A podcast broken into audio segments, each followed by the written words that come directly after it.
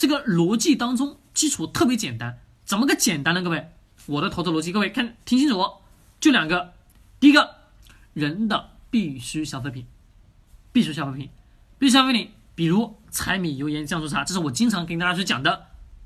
第二个，大消费，白酒、调味品啊，食品饮料、交通运输以及什么，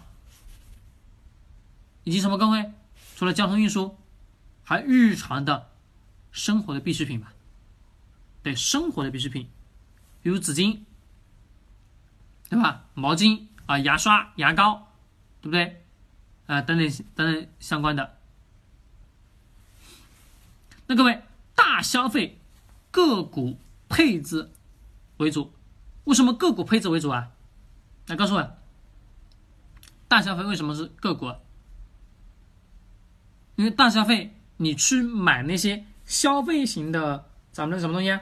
消费型的啊基金，指数基金，嗯，收益并不是很高，啊，来我们买什么？买个股更为实际一些，因为第一个波动是的确稍微大一点，我们自己什么？挣的收益肯定是要高很多的，我们这里不细讲，好吧？我没办法细讲，我们这个公开课没没办法去给给大家细讲啊，大家去听一下就可以了。好，第二个医疗，医疗科技医疗啊，机啊医疗机械，那这个呢配置咱们的基金为主，以基金为主。各位，医疗板块，刚才是说医疗科技这两个板块永远以基金为主。懂吗？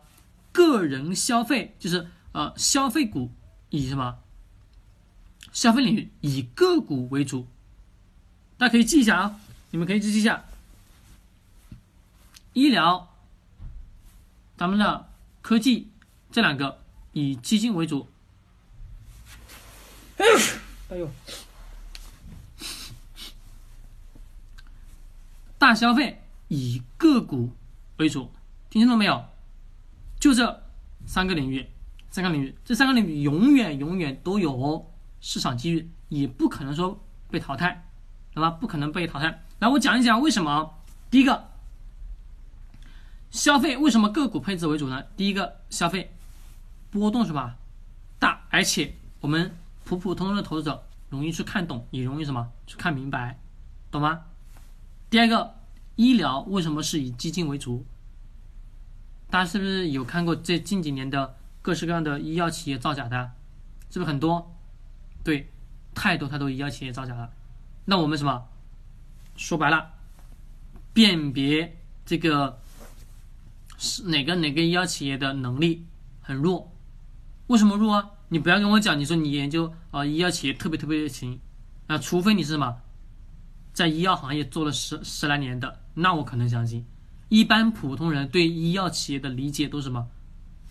那么一点点，你根本研究不透。为什么呀？因为你不是医药行业当中的人，医药企业当中很多很多的专业术语，懂吗？很多很多专业术语。好，这是第二个，第三个，我们的科技，科技我们刚刚前面跟跟大家说，都是给大家造的一个梦，对吧？这个梦啊，在还行，这个梦一旦破了之后，你就发现什么？啥都。没有了，懂吗？因为医呃医药跟科技这两个东西风险会偏很高，所以说以基金为主，呃大消费个股配置为主的呃逻辑，也就是我们普通人啊听一听多听听我的免费课程，你都能什么知道的很清楚，也能听得明白啊这个啊关于我们什么这个大消费个股为什么怎为什么去投资，我经常跟大家说的四个字：以人为本，以人为本。懂吗？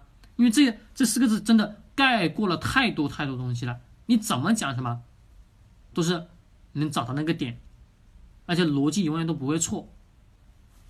好，第二个，社会发展中的人性养成的必需品，比如电子科技的手机产品呀，对吧？人手离不开的嘛，是因为时代进步所养成的。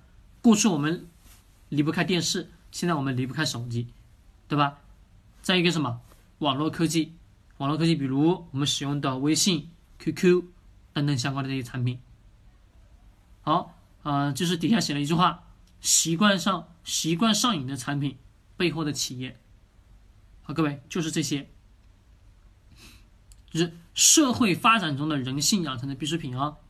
投资布局，各位，三个领域，三个领域，未来我跟大家讲，未来这三个领域也不会很大的变化。第一个消费，第二个医疗，第三个科技。三科技我没写，因为什么？啊，科技造梦的实在太多太多啊！大家一看科创板如何如何啊，又是又是又形成嗯咱们的什么注册制？各位，这个注册制问题也很多的，问题在哪里呢？